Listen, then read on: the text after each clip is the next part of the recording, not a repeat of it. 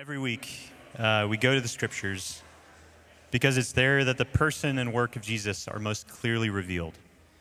Our sermon this week will be from 1 John chapter 4 verses 13 through 21.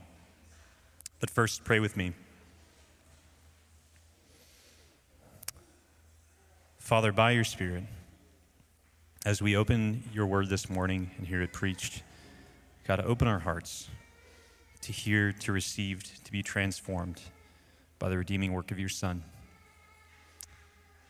God, we thank you for this opportunity to hear from you this morning. I pray that you would meet us here. You change our hearts, that we might trust you more and glorify you. We love you. We trust you. Pray this in Jesus' name. Amen. Hear the word of the Lord from 1 John chapter 5 I'm sorry, 1 John chapter 5, verses 1 through 5. Mixed up. Everyone who believes that Jesus is the Christ is born of God, and everyone who loves the Father loves his child as well. This is how we know that we love the children of God by loving God and carrying out his commandments.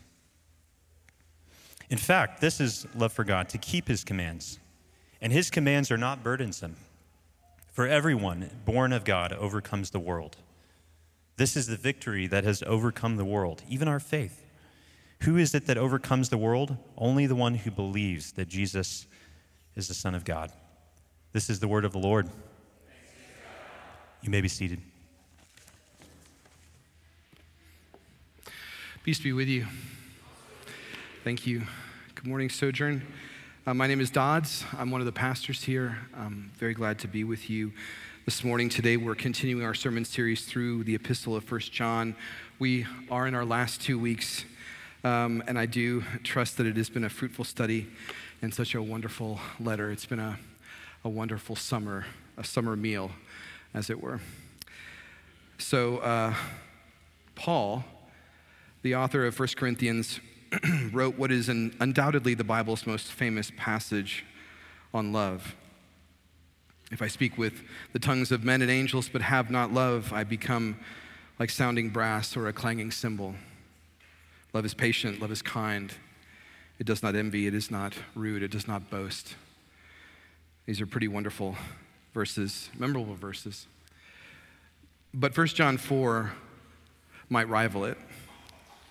It's the great passage on love from the apostle who is most readily identified as the beloved apostle of Jesus. And through, throughout these first four chapters that we've read in this letter, John has frequently exhorted his readers to love one another. As we've seen, love is the difference between darkness and light. The one who loves his brother abides in the light, and there is no cause for stumbling in him, he writes. But the one who hates his brother is in the darkness and walks in the darkness and does not know where he's going because the darkness has blinded his eyes. We've seen that love is the difference between wisdom and folly. It's the difference between our God and the devil. We've seen John say that the children of God and the children of the devil are known by their actions. God's children do righteousness and promote righteousness, and the children of the devil do not. And righteousness in John's telling is defined in terms of, of loving one's brothers and sisters in Christ. So maybe in summation, we could say it as straightforwardly as this hatred of our brothers and sisters puts us in the dark, it makes us unholy and foolish. God's commandment is that we trust in the name of Jesus and that we love one another. But John also speaks of God's love for us. See how great, see how great a love the Father has bestowed upon us that we should be called the children of God, and such we are.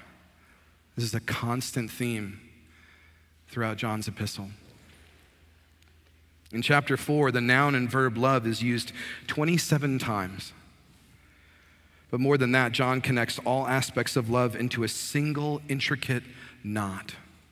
He grounds the commandment to love one another in the nature of God Himself.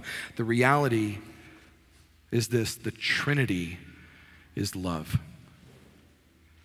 These aspects of love are all drawn together here in a way that is not found any, in any other part of the Bible. So this morning, again, this way.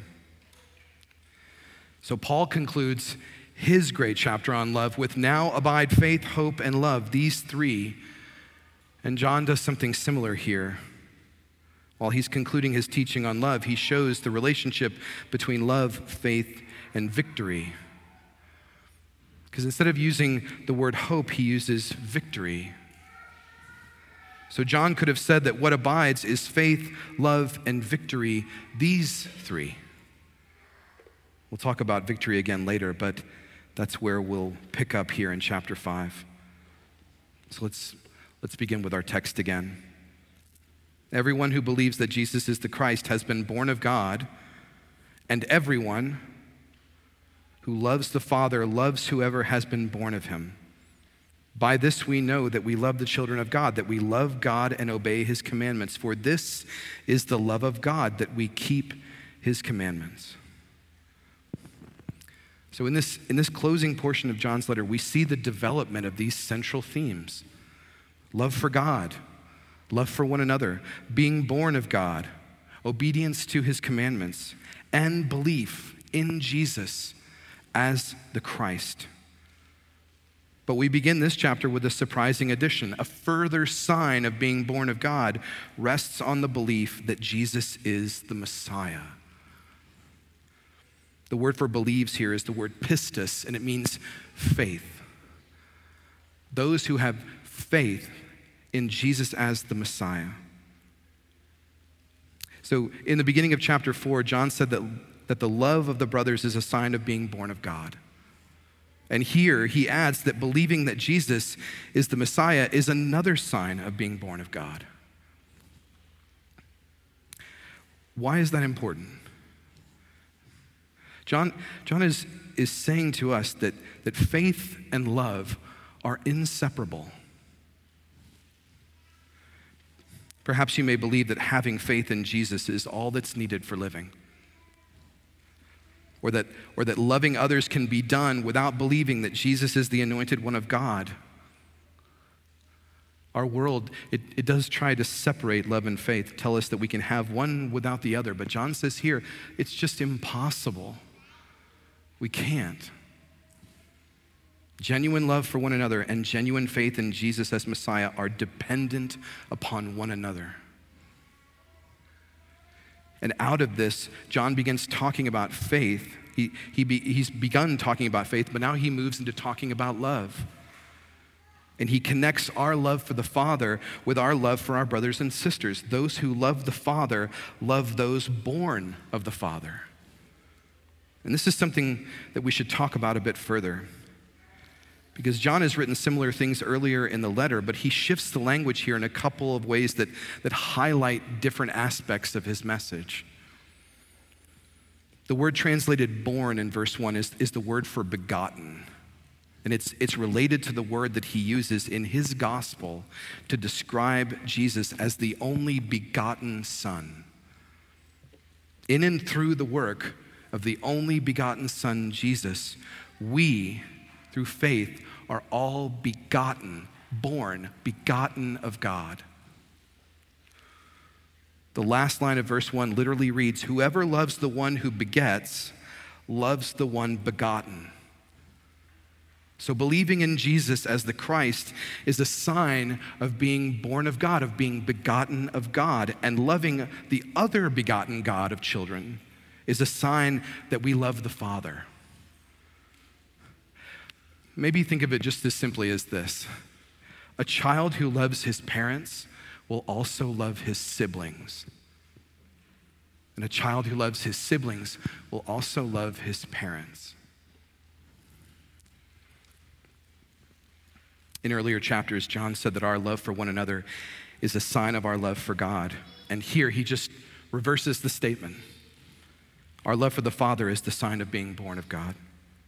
As, as commentator uh, Raymond Brown put it, one tests love for God by love for the brothers and sisters. and then tests love for brothers and sisters by the love of God.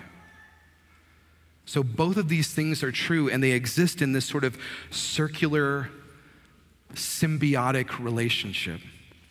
When we're born of God, we love our siblings as an expression of our love of the Father.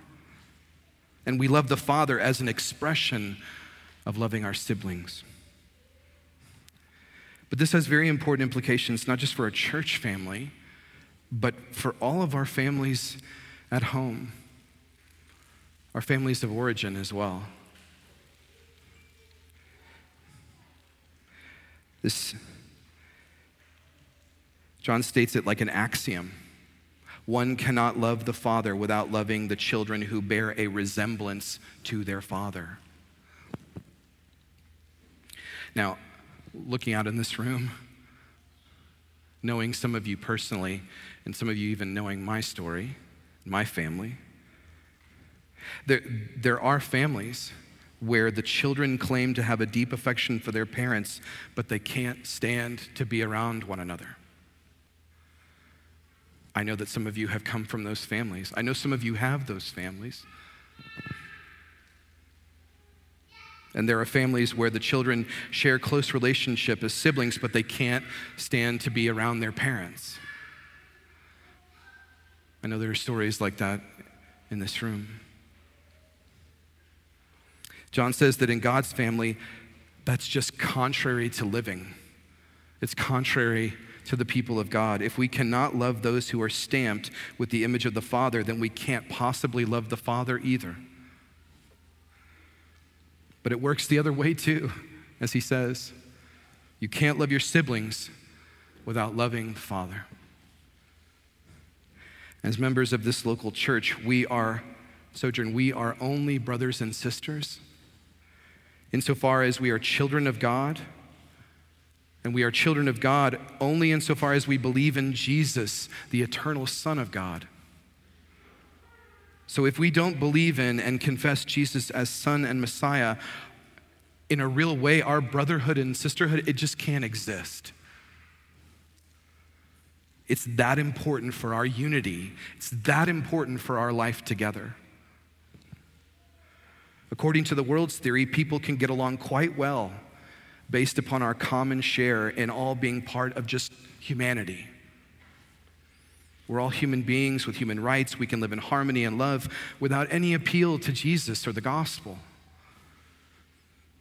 But a reality like that, a future like that, is impossible without the gospel. I mean, even if we think about the world prior to the advent of Jesus and his gospel, dominant groups often didn't consider people outside of their group fully human. Greeks and barbarians just dominated everyone and leveled everyone. Slavery in the West touted the three fifths compromise. Our notion of human equality is truly unsustainable without a belief in Jesus.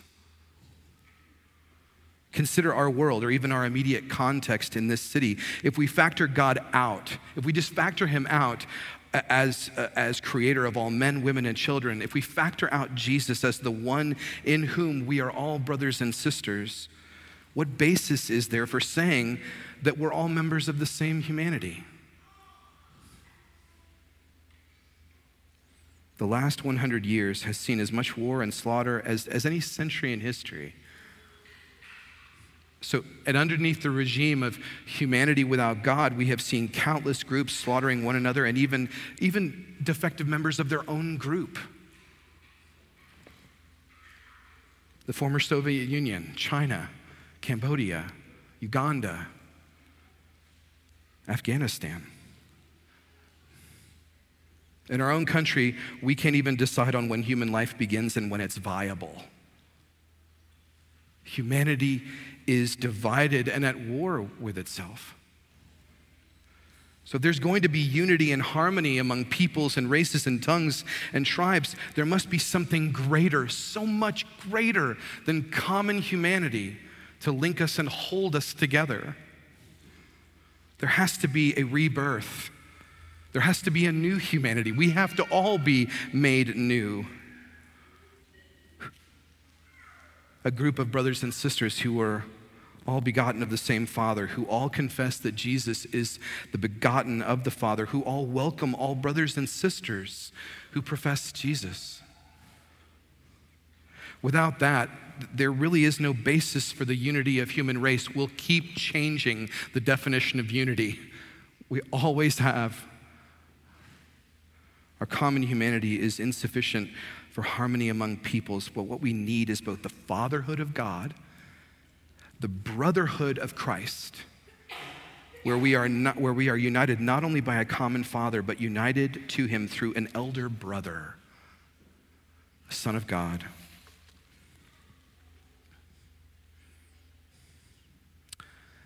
So there's also this. John goes on here. He says that loving God and loving the children of God means keeping his commandments. Chapter 5, verse 2. By this we know that we love the children of God when we love God and obey his commandments, and his commandments are not burdensome. When John talks about what it means to live the Christian life day to day, he describes it in terms of faith, love, and obedience. Obedience to God's commandments. He describes love as a matter of doing, of executing God's commandments. For John, love and obedience are, are not opposites, they're, they're just as intimately connected as love and faith. As Jesus himself said, if you, if you love me, you will keep my commandments. And John adds, as Jesus himself did, that God's commandments are not burdensome. Jesus, as a master, as our master, is a kind master who does not weigh us down with his commandments. I mean, in our context here today, that's what some of the Jews were doing to other brothers and sisters in this context. They were heaping extra biblical commands on their beloved siblings and oppressing them. See, love without attention and allegiance to God's commandments can easily collapse, in, collapse into mere emotion and affirmation. We just turn love into something that we feel. We'll end up doing what seems most humanly loving rather than what God says we should do. And obedience without a sincere and abiding desire for the good of our brothers and sisters can lead us to crush fellow family members to turn obedience into slavery. The law should be infused with and motivated by love, and love expresses itself in keeping God's commandments. The entire law is fulfilled through loving God and loving others. That's what Jesus did when he came. He fulfilled the entire law, loving God and loving his brothers and sisters. So, maybe what does this look like? What is it? Maybe just give a couple of examples. I want you to talk about this in your in your parishes at some point. Just talking about this in particular. Like, what does it mean in this context? What could it look like to love one another by obeying commandments of God, by obeying the commandments of God? I think we have a lot of answers, but let's just talk about two. What does it mean to love when you hear a rumor about a brother or sister's sin? It means you don't become a tale bearer. You confront them in their sin if it's necessary, but you do not spread rumors and you do not slander a sibling. It's not unloving that to slander is not unloving because it's mean, it's unloving because it breaks God's commandments. What does it mean to love your employees if, if you're a manager or you run a business? The law says you're responsible to make sure that they're paid, that they get a Sabbath day, that they get a day of rest. Brothers and sisters, employers and employees, love one another by keeping the commandments of Jesus. The law was always meant to be fulfilled in love. And the commandments of God are not burdensome. Now, this doesn't mean that we don't recoil from God's commandments in our sinfulness or resist them out of fear of, of coming out into the light. But when we actually obey the commandments of God, we discover that far from weighing us down, that the yoke of Christ is easy and his burden is light. His commandments set us free. In other words, God's commandments are not oppressive. In our world's history, there, there have been many nations, organizations, and people with oppressive, with oppressive laws.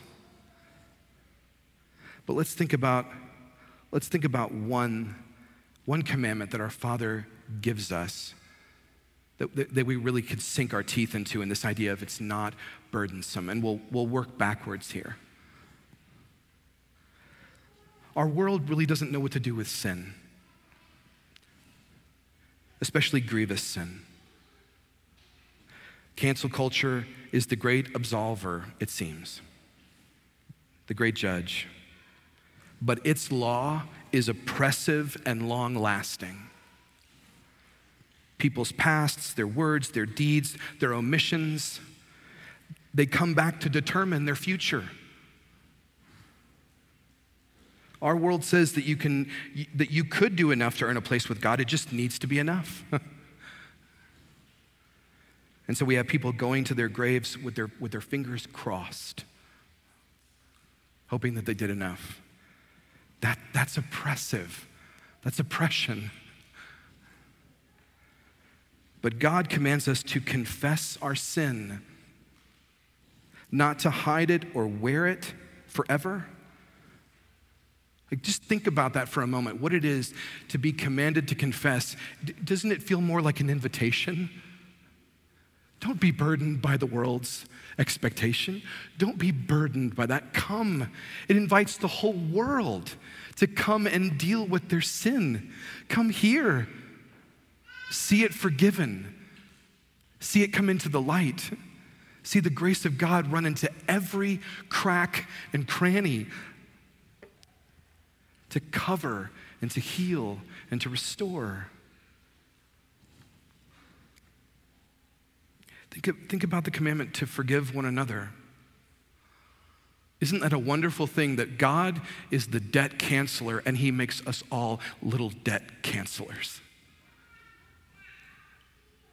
And guess what? Every bit of forgiveness that we give, brokered by him. We are not the great forgiver. He is the great forgiver. But think about that commandment. We are actually, He unburdens us and He sends us to unburden each other.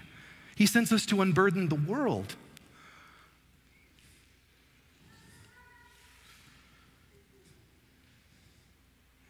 That commandment is not burdensome. God is the giver of rest. What does it mean to be forgiven? It means you can rest. What does it mean to confess and know you are forgiven? I can rest. Let's keep reading. Verse 4 For everyone who has been born of God overcomes the world, and this is the victory that has overcome the world, our faith. Who is it that overcomes the world except the one who believes that Jesus is the Son of God?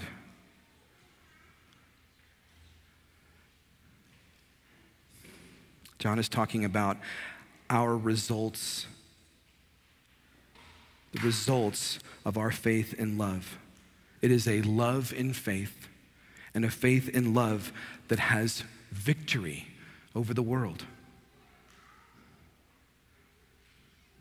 The, the world is organized around the hatred of Cain, around the jealousy of Cain.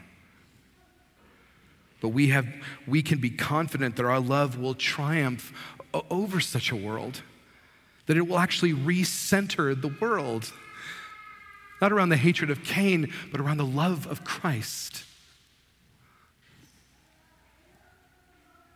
The world denies that Jesus is begotten of God, but we can be confident that eventually every knee will bow, every tongue will confess that Jesus is King, that He is Lord. But it's a good question to, a- to ask. What, uh, sweetheart, what, uh, it's an important question to ask. How does this work?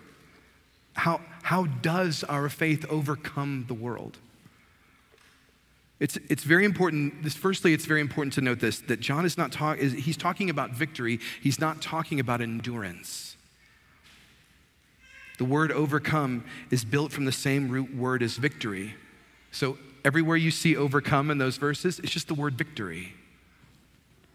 It's a lot of victory in those verses.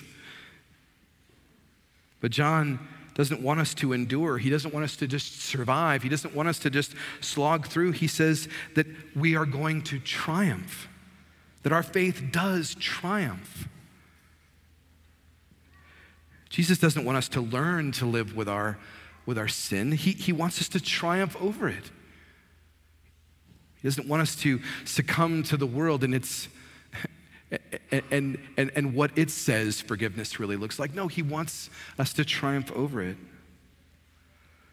But also, the faith that John is talking about is very specific. And this is really important. It's not general faith in God.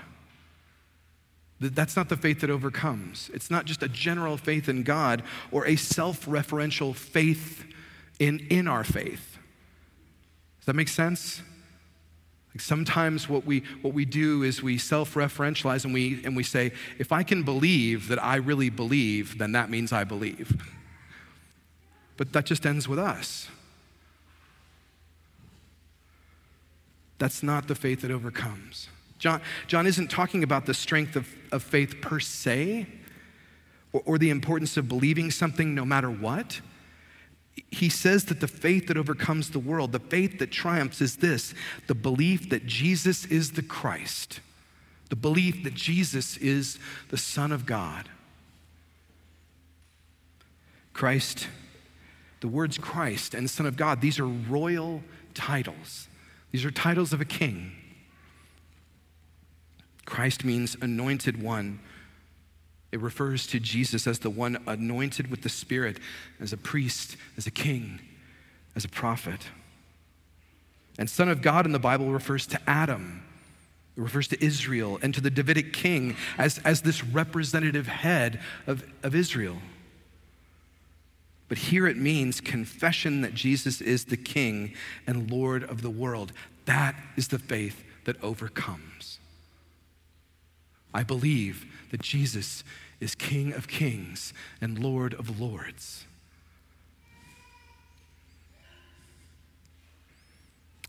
I have faith in the king that is now installed at his father's right hand. If we believe that, we overcome the world. You've seen, you've seen this movie a hundred times.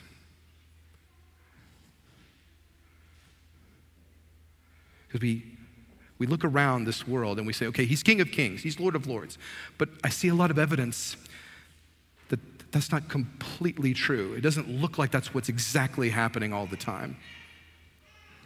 But you've seen the movie a hundred times Harry Potter, James Bond, Lord of the Rings, the Marvel series. The hero is captured by the villain who all of a sudden seems to hold all the cards. He thinks he's triumphed, he celebrates, he monologues the success of his plans. He twirls his mustache. but the hero knows something. He knows that the cavalry's coming. He knows that he's already, or he knows that he's already unloaded the villain's gun, or that the infinity stones have been removed. The villain knows none of this. And when the hero finally escapes, the villain is defeated and he cowers in disbelief. Sojourn, this is our position as Christians. The world The world may hate us. The world may tell lies about us. The, the devil will attack us with everything that he has, and he may have seemed to win in so many ways. But we know something that the world doesn't know. We know that there are resources for triumph that it knows nothing about. And we're confident that be it sooner or later, rescue is coming. Rescue has come. We know that our emperor from heaven is coming, and that gives us confidence amidst so much that seems uncertain. But suppose the villain pulls the trigger of a loaded gun. What if Thanos gets to snap his fingers a second time? What if Sauron gets the ring back? The Empire crushes the rebellion. What, what then? Where's the triumph there? And this is where the specific faith that John talks about come into, comes into play because he's talking about faith in Christ, Jesus, the Son of God, who was not only eternally begotten by the Father, but begotten from the dead by the power of the Spirit. See, Jesus didn't triumph by escaping death, by pulling himself down from the cross. He didn't gain victory by running away when the soldiers came to Gethsemane. His victory gained the victory by triumphing over death. He gained victory by being the firstborn from the dead. This is the kind of overcoming that John has in mind when he uses the word in the book of Revelation, which he also wrote. In chapter 12, verse 11, he writes this And they overcame him because of the blood of the Lamb and because of the word of the testimony, and they did not love their life even when faced with death. They overcame through death as Jesus did because they knew that even when the villain pulled the trigger or lowered them into the pool of sharks, that triumph had already come and that it is still coming. Sooner or later, it's coming. And so, Jim, what that means for us today is it means that, the, that nothing the enemy does will harm us. The world and its lusts and its prides, by, by the life, death, resurrection, ascension, and impartation of the Holy Spirit, this has no power over us. We have a king. The world and the flesh and the devil can do their worst, but they can't have victory. They can't. They've already lost, and the king has already been put on God's holy hill. You go read Psalm 2. That's what's happened.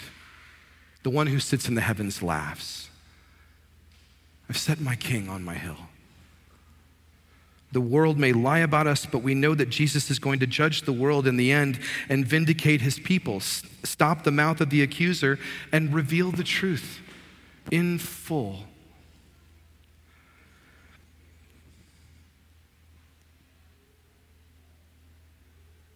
And even, and even in history, our, our death will be the seed that goes into the ground and bears much fruit, just like Jesus did.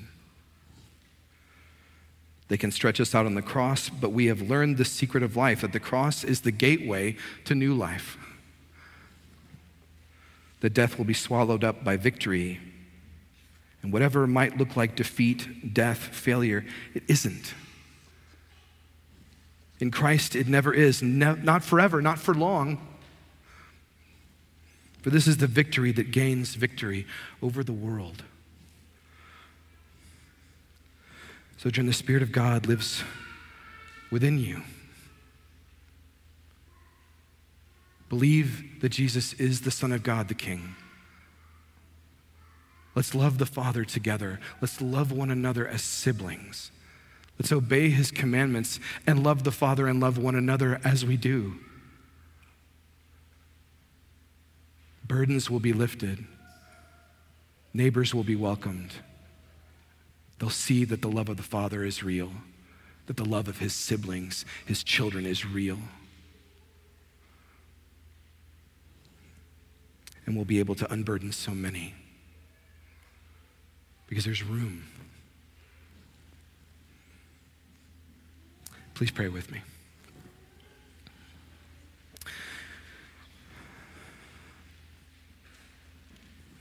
Our holy and gracious Father,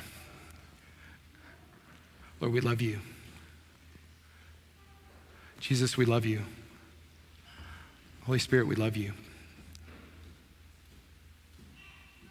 Oh Lord, empower us by your Spirit. Strengthen us by your Spirit to love one another.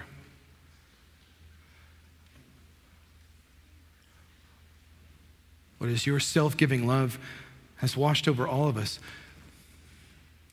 But may we, may we be empowered by your Spirit to take, to proclaim that self giving love to others. To give it to one another as brothers and sisters in Christ because we get to share in this inheritance. Father, please have your way with Sojourn in this way. Make us a body that loves you, that loves each other, that believes Jesus is King, and that obeys your commandments, all in love. We might hope for the world and love the world. We need you. We need you. Please, please help us, we pray. We ask it in your name. Amen.